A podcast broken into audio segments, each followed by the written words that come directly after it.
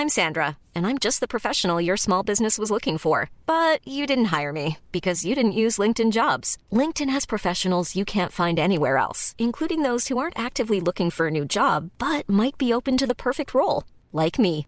In a given month, over 70% of LinkedIn users don't visit other leading job sites. So if you're not looking on LinkedIn, you'll miss out on great candidates like Sandra. Start hiring professionals like a professional. Post your free job on linkedin.com/people today. Escuchas. Escuchas un podcast de Dixo. Escuchas Fuera de la caja con Macario Esquetino. Por Dixo. Dixo. La productora de podcast más importante en habla hispana.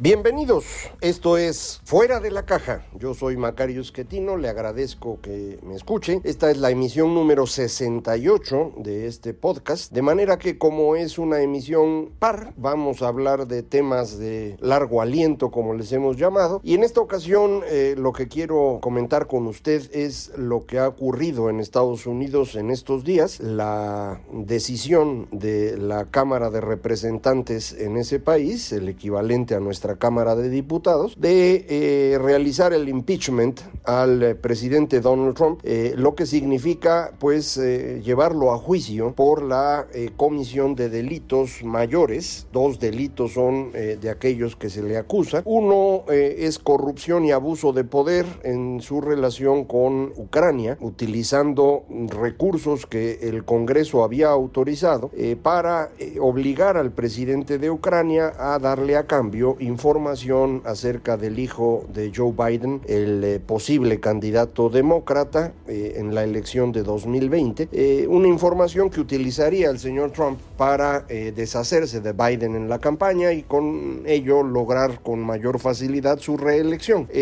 adicionalmente a este delito se le acusa de obstrucción de justicia porque en la investigación del primero lo que hizo fue bloquear todo lo posible las evidencias que había tanto de grabaciones, correos electrónicos e incluso testimonios de personas. Prohibió a varios de los funcionarios de la Casa Blanca que se sometieran a la obligación que tenían de eh, declarar frente al Congreso, frente a la Cámara de Representantes en esta investigación. Entonces estos dos delitos son eh, de los que se le acusa y la Cámara de Representantes ha considerado que hay evidencia suficiente para que el presidente sea juzgado como si fuese una persona normal. Esto exactamente fue mm, el tema de la discusión en la Cámara de Representantes. El presidente es una persona normal en Estados Unidos, para eso se inventó ese cargo. Recuerde usted que antes de Estados Unidos ningún país en el mundo tuvo un presidente. Es un invento de ellos. Eh, la intención era crear una especie de jefe de Estado y de gobierno que no fuera un monarca. Tenía limitaciones temporales, limitaciones en términos de el poder que tiene y también contrapesos.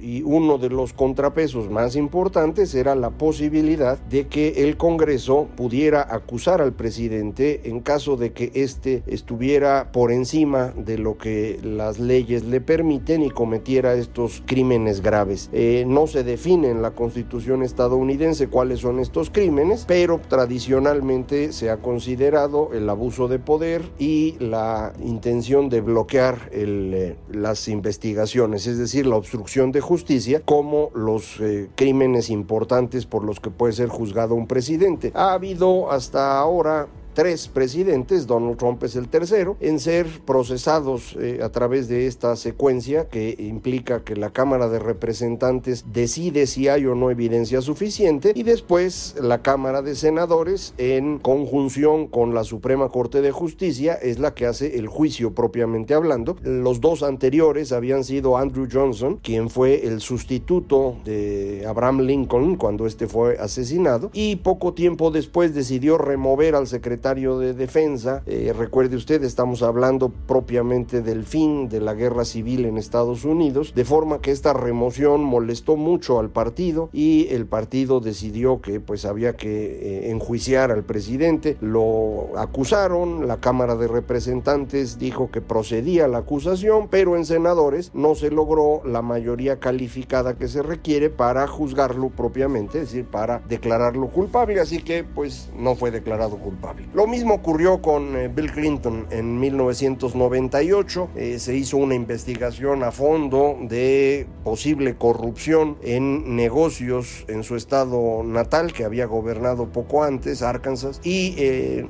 la acusación pues derivó en una declaración falsa que había hecho con respecto a su relación con la señorita Mónica Lewinsky, una becaria de la Casa Blanca. Y esto, bueno, pues usted debe recordarlo, eh, fue un escándalo, pero mm, la Cámara de, Senadores nuevamente eh, no se logró la mayoría calificada y el señor fue pues declarado, no, declarado culpable, digamos. Algo similar debe ocurrir ahora con eh, Donald Trump porque conseguir 60 votos a favor de, destituir al señor eh, Trump y procesarlo ya formalmente eh, con un juzgado normal. No, no, no creo que sea posible, no, no les alcanzan los votos a los eh, demócratas y los republicanos van a respaldar a Trump en el Senado exactamente como lo hicieron en la Cámara de Representantes, en donde ningún republicano decidió votar en contra de Trump, es decir, a favor del impeachment. Este es el tema que me, a mí me importa. Del señor Trump no creo que haya que hablar mucho. Hay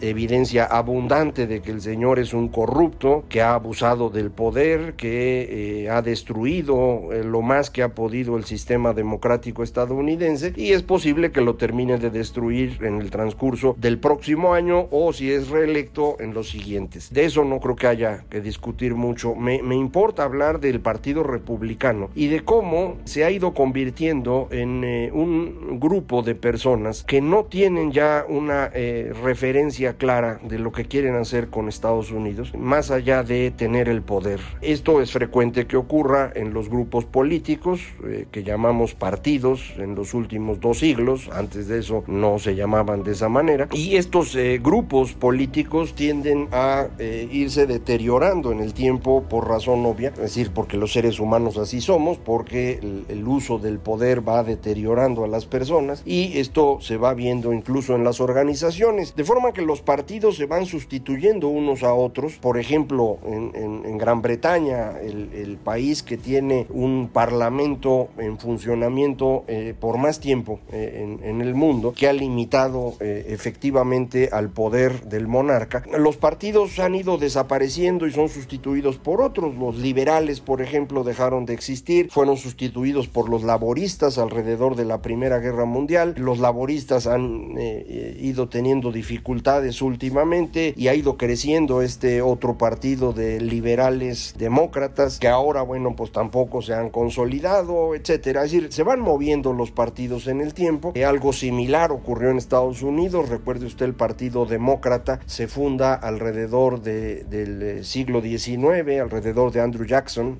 que es distinto a Andrew Johnson. Andrew Jackson es el primer gran populista en Estados Unidos eh, y alrededor de él se funda este Partido Demócrata que eh, va creciendo y se convierte en el, eh, la alternativa al Partido Republicano que sufre una transformación alrededor precisamente de Abraham Lincoln. En el caso de lo que estamos viendo hoy, el proceso que ha seguido el Partido Republicano me parece inicia con Newt Gingrich, este líder muy agresivo, muy vocal, una especie de Trump en primera versión, eh, sin las habilidades mercadotécnicas que ha mostrado el señor Trump, pero sí con mucha presencia. Y fue precisamente eh, el, Partido Republicano en tiempos de Gingrich que, el que promovió el juicio político, el impeachment, en contra de eh, Bill Clinton. él escribe un libro que se volvió famoso en aquella época, que se llamó Un contrato con América, en donde el, el compromiso del Partido Republicano eh, consistía en eh, volverse cada vez más conservador. Cuando la crisis de 2009 derrumba por completo a este partido, lo que ocurre es un, eh, el auge de un grupo extremista, digamos la segunda edición de las ideas de Gingrich, ahora en el llamado Tea Party, una especie de subpartido al interior del Partido Republicano que afirmaba que estaba regresando a los principios democráticos estadounidenses, eh, pero en se trataba de un grupo profundamente conservador en la lógica del libertarismo estadounidense, es decir, enfrentado al gobierno, a destruir el gobierno lo más que se pudiera. Este grupo no logró consolidarse, pero sentó las bases para el avance del señor Donald Trump, que pues eh, no solo logró la presidencia, sino desde esa posición ha ido minando eh, la democracia estadounidense, sobre todo alrededor de algo que no creo que le hayamos dado la importancia que tiene, que es la destrucción de la verdad. En alguna ocasión ya lo platicamos en, esta, en estas emisiones del podcast, el problema tan serio que es esta destrucción de la verdad. Precisamente eso fue lo que se pudo ver en, el, en la sesión del impeachment en la Cámara de Representantes y usted le dedicó algunos minutos a ver lo que ocurría. Todos los republicanos que participaron se dedicaron a mentir, a decir que no había delito,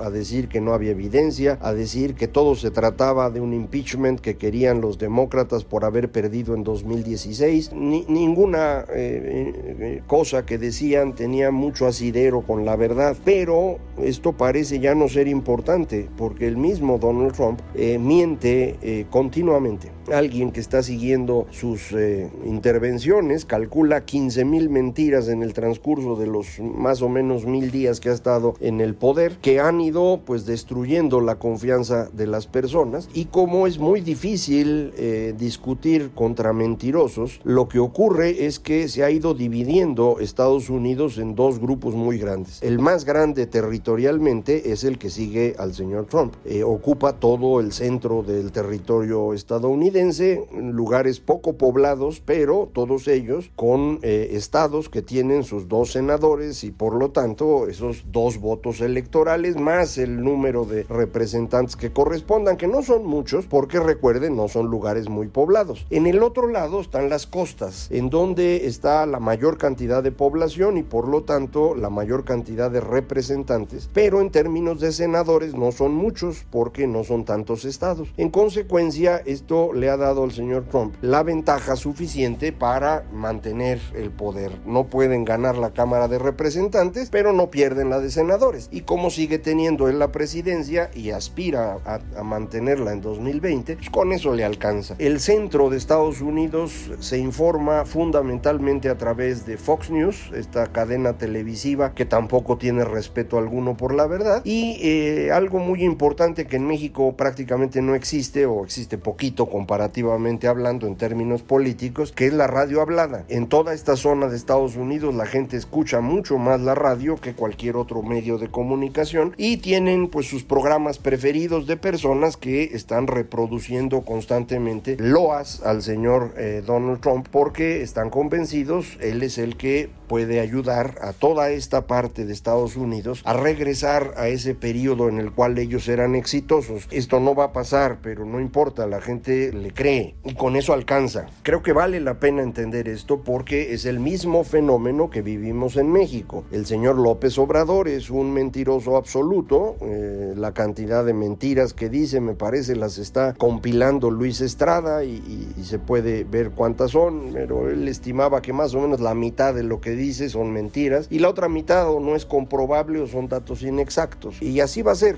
Y, la forma de comunicación que tiene el señor López Obrador, su conferencia mañanera, le permite eh, hacer propaganda a su opción política sin que nadie pueda eh, discutir con él. Y esto lo hace todos los días, aparece en todos los medios de comunicación y el resto del día pues la gente está discutiendo lo que se dijo en la mañanera. Y si a alguien se le ocurre criticar o descalificar al presidente, presidente, bueno, al otro día en la mañana, si tiene importancia suficiente, será a su vez descalificado por el señor López Obrador y todos se enterarán de eso. Mientras que quien criticó haya sido un líder político, un líder empresarial o quien sea, pues tiene una pequeña eh, burbuja que le hace caso, pero la inmensa mayoría de los mexicanos ni se enteran de él, sino hasta que es desacreditado en la mañanera. De forma pues que no hay cómo competir con esto. Eh, insisto, podríamos hacerlo eh, usando datos de verdad, pero pues ya se conoce la frase famosa del señor presidente, yo tengo otros datos, háganle como quieran, porque los datos que usted y yo tenemos, los que podemos obtener de información confiable, los conocemos un grupo muy pequeño de mexicanos. La inmensa mayoría de los mexicanos no tiene tiempo para estar buscando datos, está ganándose la vida, está cuidando a sus hijos o a sus padres, está estudiando, lo que tenga que hacer, pero no, no puede dedicarle mucho tiempo a enterarse de lo que ocurre y siendo justos tampoco les interesa demasiado. Basta con que el señor presidente les prometa que van a estar mejor y que van a regresar a esta época exitosa, igualito que lo que ocurre en el centro de Estados Unidos, así ocurre en México en particular en el sur, pero también en otras partes. Este regreso a un pasado glorioso es una eh, característica muy frecuente en estos eh, movimientos populistas que inventan ese pasado del que la gente pues puede recordar pedacitos, pero puede muy fácilmente darle seguimiento a esta visión mítica y legendaria que está siendo mm, alimentada todos los días a través de estos eh, mecanismos de comunicación que tienen los líderes populistas. Este fenómeno eh, también lo puede usted ver hoy en Gran Bretaña, en donde los promotores del Brexit insisten en que eh, Gran Bretaña sería mejor estando fuera de la Unión Europea porque así fue antes. Pues eso no es cierto, a menos que antes se refieran al siglo XIX, cuando se trataba del Imperio Británico, pero eso dejó de existir en la Primera Guerra Mundial, así que es una referencia otra vez mítica, legendaria, mentirosa, que es fácil de creer para una población que recibe una información muy particular en las escuelas, limitada, y que después ya no le da seguimiento a la información porque, insisto, pues tiene que trabajar y tiene que hacer otras cosas y además ni le interesa. Esto lo puede usted ver también con los catalanes, por ejemplo, que han llegado al extremo de inventar una Cataluña autónoma que se asoció con eh, España o que fue subordinada por los españoles cuando había sido independiente. Mentira, Bill. Lo va usted a ver en, muchísimas eh, partes en, en, el mundo alrededor de este populismo que se ha ido haciendo tan exitoso. El, el problema aquí es cómo lo resolvemos, cómo enfrentamos a este populismo y la, la decisión que tomó la señora Nancy Pelosi, eh, la líder de la Cámara de Representantes, ha sido criticada por muchos colegas eh, politólogos que entienden de la política de todos los días y decían es que esto lo que va a hacer es fortalecer la relación de Trump con su base política y le va a garantizar la reelección. Eh, de forma que lo que mejor que podrían hacer los demócratas es no acusarlo y no hacer el impeachment. Tienen razón, es decir, en, en términos de política real de todos los días, el resultado de este proceso de impeachment ha sido fortalecer la relación de Trump con su base y no sé exactamente qué ocurrirá en el 2020. Lo que Nancy Pelosi hizo es algo que a mí me parece muy importante, pero entendiendo lo que acabo de comentar de mis colegas que saben de eso, eh, a mí me parece que los principios de la democracia liberal son determinantes y si se permite a un presidente estar por encima de la ley, es decir, convertirse en monarca, después no hay manera de pararlo. En ese sentido, lo que hace Nancy Pelosi me parece extraordinario porque es, es capaz de poner en riesgo incluso la elección del 2020 eh, tratando de mantener los principios de la democracia en funcionamiento. Ahora, la señora no es una ingenua ni es una novata, entonces la forma como va a administrar el proceso, ella espera le permita acabar con Trump. Ya lo veremos el próximo año y lo platicaremos en su momento, pero eh, creo que lo que nos permite ver esto es la gran dificultad que se tiene para enfrentar a un líder populista que no tiene respeto alguno ni por la ley ni por la verdad. Y ese es el caso de Trump, pero también es el caso de López Obrador. Para aquellos que están creyendo que van a poder derrotar a López Obrador en una elección normalita en 2021-2024, olviden Olvídense de eso. No estamos hablando de un tiempo democrático como el que conocimos. Eso se acabó en todo el mundo y en México también. Entonces hay que pensar las cosas distinto. Otra vez no, no me gusta amargarle la vida a usted que tiene la gentileza de escucharme y menos cerquita de la Navidad. Pero, pues eso es lo que hay. Vamos a seguir platicando de esto todo lo que podamos, pero yo sí quiero que, que lo considere en estos días de reflexión. No estamos en el mundo que conocimos durante los últimos 25 años. Es un mundo distinto, es un México distinto, así que hay que pensar distinto. Muchísimas gracias por escucharme. Recuerde, soy Macario MX para encontrarme fácil en Twitter arroba Macario correo electrónico macario arroba macario.mx y página electrónica www.macario.mx. Muchísimas gracias. Esto fue Fuera de la Caja.